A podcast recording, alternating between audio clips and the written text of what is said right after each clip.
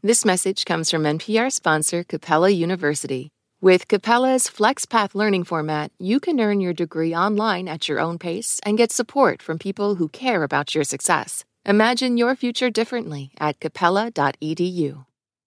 This is NPR's Life Kit with tools to help you get it together.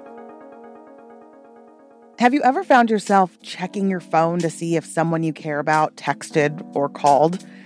That anxious feeling of every time your phone buzzes, you think, maybe it's them.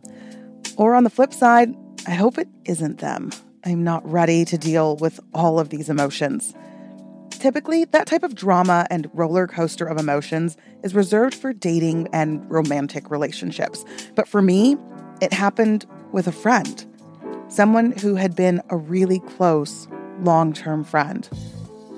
We started to drift apart, and I could tell, but I didn't want to accept it, so I shrugged it off. First, the phone calls became less and less. Our usual hangouts went from monthly to just once in a blue moon. Neither of us said anything to the other. We both just slipped out of each other's lives. I hate to admit it, but I haven't been the same since. I feel like I haven't really processed the loss. When we lose friends, we have trouble processing the loss because society doesn't value the loss. Part of the ways we grieve is people around us saying, I'm so sorry for your loss. This is devastating. But when you lose a friend, it's like, why are you still hung up on this, you know? That's friendship expert Marisa Franco. She's the author of Platonic How the Science of Attachment Can Help You Make and Keep Friends.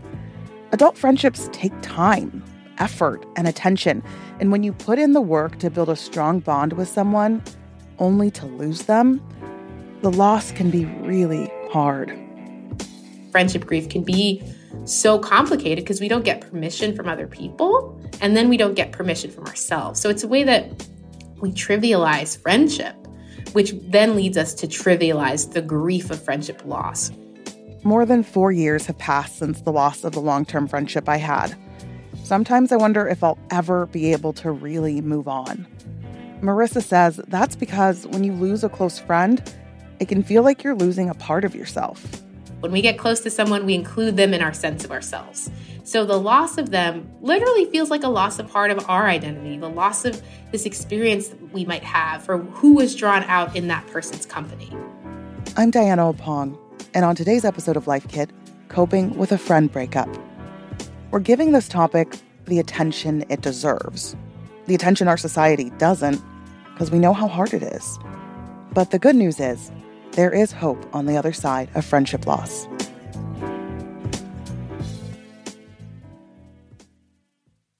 Support for NPR and the following message come from our sponsor, Whole Foods Market. Host a celebratory brunch for less with 365 by Whole Foods Market, featuring wallet happy finds like cold smoked Atlantic salmon, mini quiches, organic everything bagels, and more. Plus, visit the floral department and jazz up your table with a beautiful bouquet of big, bright, sourced for good flowers. When the brunch has to be perfect and delicious, go to your local Whole Foods market. Support for this podcast and the following message come from Integrative Therapeutics, with vitamins and supplements previously available only through practitioners, including Cortisol Manager. Unlock your best self with clinician curated supplements from Integrative Therapeutics, now on Amazon. Support for NPR and the following message come from Saatva. Saatva luxury mattresses are every bit as elegant as the most expensive brands, but because they're sold online, they're about half the price. Visit SAATVA.com slash NPR and save an additional $200. So, friends, as we know, can be incredibly important people in our lives. And I have a slew of friends. A lot of them, oddly, are named Lisa or Megan. It's really funny. um, it, it, it, gives my kids and my family um, a bit of a laugh. Like, which one are you talking about? um, and so, in some of them, I've known since I was in elementary or middle school. We've, you know, had these friendships that have just lasted a long time. And I mean, like, in my wedding, aunties to my kids type friends, right? Mm. But not every friendship is like that. What are some common reasons friendships end? You know what's interesting? That there's one study that found that the most common reason is just because things fizzle out. Like nobody really necessarily wanted the friendship to end, but people kind of got busy and didn't intentionally maintain the friendship. And there's another study that finds that about every seven years, we lose about half of our friends. So it's extremely common to lose friends, to at some period be very happy and satisfied with your friends, and then in another period feel like, oh, I wish I had more friends. But I would say when friendships end more intentionally, there can be things like there's not enough reciprocity. And so someone gets upset over time. You know, with friendship, we're not very good at conflict in friendship. We don't make the unsaid said. So small things can kind of accumulate over time. And because they're never directly addressed, people get to a point where they want to end the friendship before actually addressing the problem. Whereas if they had intervened sooner, they might have been able to save the friendship. So that's also a pattern that I see that's really unfortunate.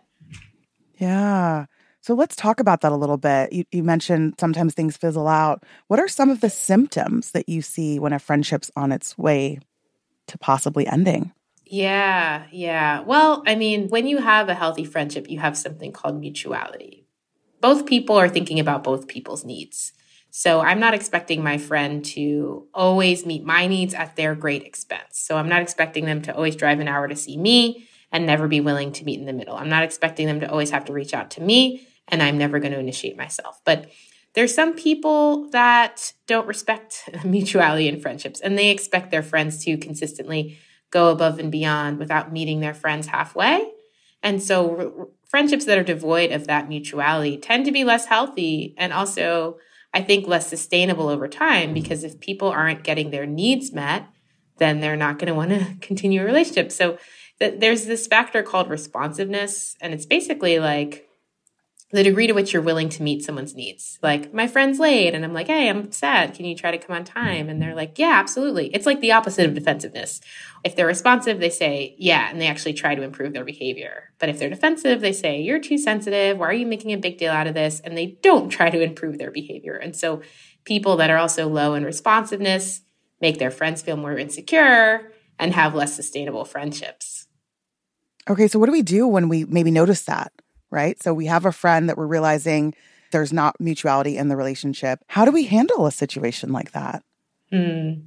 Well, you know, I think the beauty about friendship is that there's such a spectrum of friendship, which means that we don't have to handle friendships in absolutes like we tend to with a romantic partner, right? You don't fulfill my needs, it's over.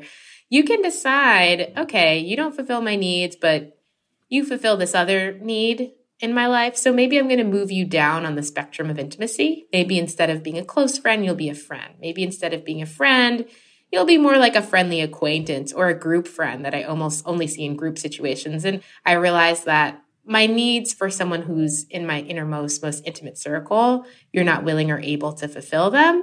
And thus, I will change how I orient to the friendship. Yeah. One of the things you mentioned is that sometimes friendships end because people are afraid of conflict and don't ever talk about it. Mm-hmm. Um, I guess, how do you do that with an intentional friendship when you yeah. don't want it to just end? You have to make the unsaid said. For me, when I find myself starting to withdraw or wanting to contact this friend less, in the past, I would withdraw and thus the friendship would no longer be sustainable. But now I know that if I want to withdraw, that's a sign. That's a sign that I need to have a conversation about something. And it took me reframing conflict as I read a lot of research on this that, for example, that people that really value friendships are more likely to address issues rather than just pull away. And that having open conflict is actually linked to having deeper intimacy when the conflict is done in a very empathic way. So I remember with one of my best friends, it was a series of small things that gave me this desire to withdraw. And I felt like I was in this place where it's like, oh, either I withdraw or we have a combative, antagonistic conversation. There's no good option here. But as I'm reading all this research, I'm like, there is a good option. Like, you can have a conversation that's loving and conciliatory. And so that's what I brought to the friendship. My friend actually cried because she was like, I've never had a conflict conversation that's felt this healing and this kind before. Wow. And I was just like, yeah, like it's mm-hmm. actually lovely. I feel so close to you. So now I know that if I feel the need to withdraw, I need to bring up the issue instead. And that that's an act of service on behalf of the friendship because it indicates I'm invested enough to work through this with you. And I realized how unfair it was when I would just withdraw because it would be sometimes like I'm saying you're guilty without giving you a trial. Yeah. So when there is a shift in our friendships, it can be hard to admit that things aren't like they used to be, and it can be hard to deal with. So, what can someone do if they feel a friend pulling away or they feel like they want to pull away? What's the first step? Mm. I would check in with the friend and ask, what's going on. Like, hey, you know, I noticed we haven't been in contact as much. Um, you know, I wasn't sure if you're just busy or if there might be something going on on your end that you wanted to talk about. Like, either way, I'd love to hear. I'm all ears, you know? So just doing that really benign check in because it's true. Sometimes people get really busy and you hear from them less versus them you know, wanting to pull away from the friendship. So just offering that clarifying comment can be very helpful. If you're the one who wants to withdraw from a friendship, and the friend still wants to be friends with you, I think you need to have a conversation. You trigger, if you don't address things directly, something called ambiguous loss, which means we can't process our grief because we don't understand why it happened. We are meaning making creatures as human beings. We need that meaning to be able to really help us through our grief. So that's why I think the kindest thing to do if you're withdrawing from a friend who still wants to be your friend, that you have an established friendship with, is to be able to have a conversation about it. Ooh, how do you even do that? That's it's so hard, Marisa. It's so hard. So as you mentioned, some friendships drift apart and, and some can be sudden and unexpected, like ghosting. So, what are some strategies we can use when someone ghosts us? Mm. We're not the mm. ghoster, but we're the ghostee. Ah, it's such a hard place to be. I mean, I think it's just like the less we can internalize it, the better. Like the less we can say, oh, I got ghosted because I'm awful and no one likes me, and the less we generalize it. So, in contrast, we want to see it as, you know, I still feel like I have great qualities about me. I trust that not all my friends are going to treat me this way. Mm-hmm. I acknowledge that I still do have good friends in my life, despite this friend not wanting to be a part of my life anymore. I know it's easier said than done, but I think that's where we want to end up so that we won't be grieving in a more prolonged way. Okay. So, what I feel like I'm hearing you say is no matter how your friendship ends, whether mm-hmm. sort of dramatically, like if you've been ghosted or if your relationship sort of just fizzles out, I feel like often the main emotion we're experiencing in that situation is grief, right? Exactly. And I will say, you're also grieving part of yourself. Okay. Because in every relationship, we are experiencing a different part of ourselves. Like, you know, research term inclusion of others in the self. When we get close to someone, we include them in our sense of ourselves.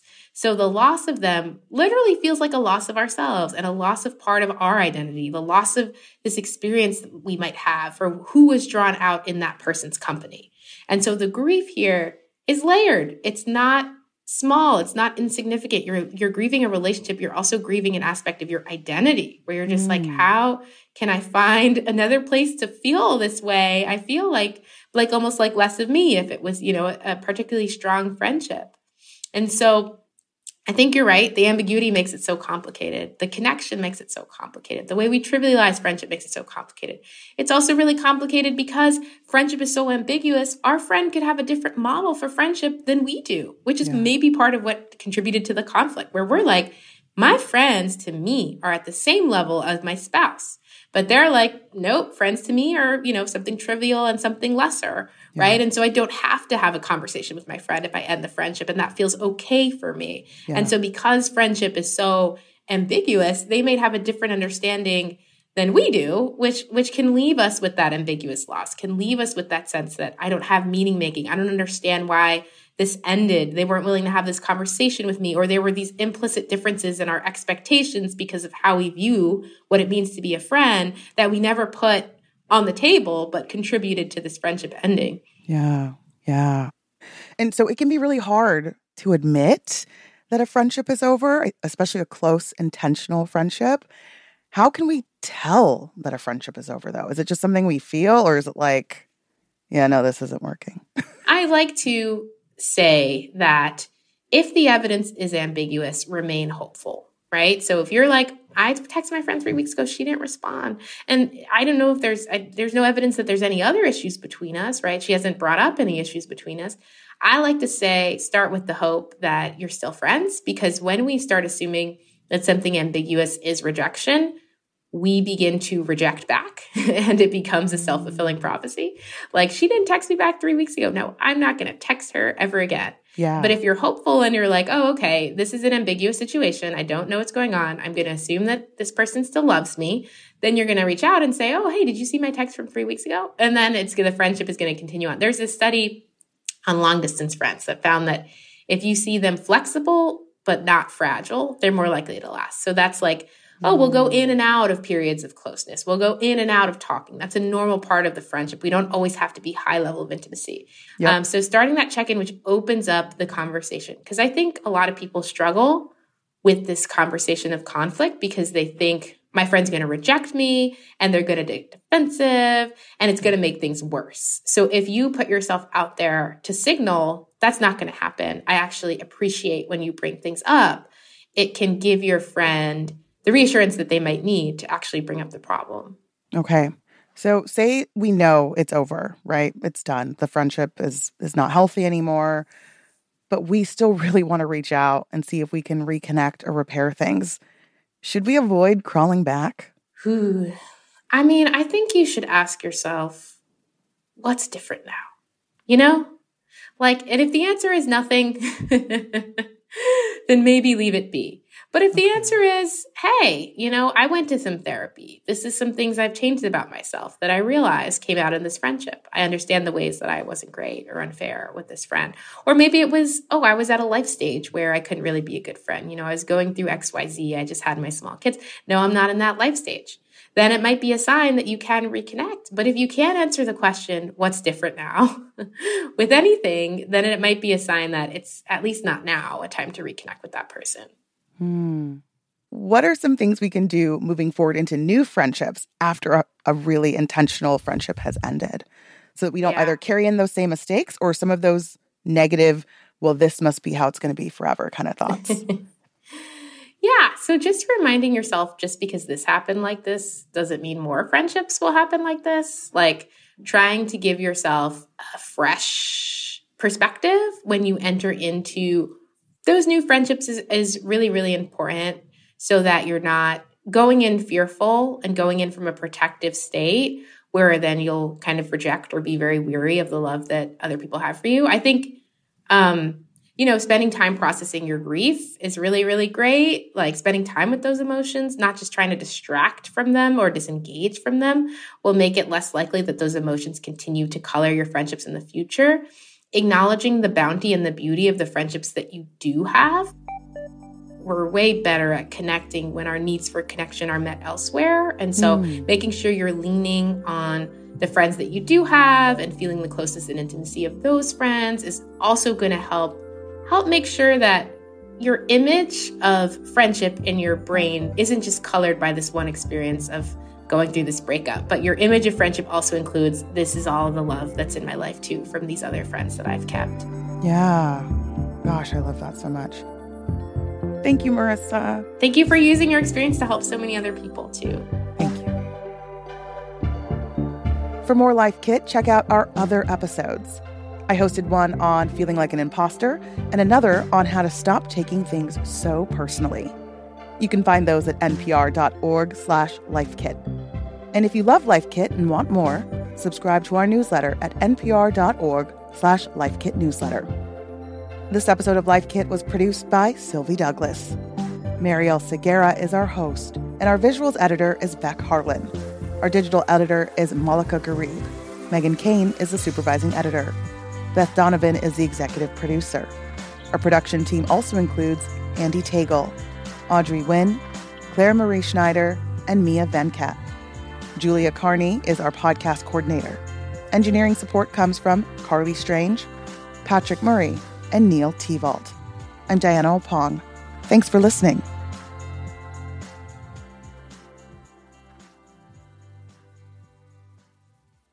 This message comes from NPR sponsor Capital One. With the Spark Cash Plus card, you earn unlimited 2% cash back on every purchase for your business. Find out more at CapitalOne.com slash SparkCashPlus. Terms and conditions apply. This message comes from NPR sponsor Betterment. Confusing eye contact with a mysterious stranger is never chill. But Betterment is the investing app that lets you be totally chill about your finances. Betterment.com. Investing involves risk. Performance is not guaranteed. Jasmine Morris here from the StoryCorps podcast. Our latest season is called My Way stories of people who found a rhythm all their own and marched to it throughout their lives. Consequences and other people's opinions be damned. You won't believe the courage and audacity in these stories. Hear them on the StoryCorps podcast from NPR.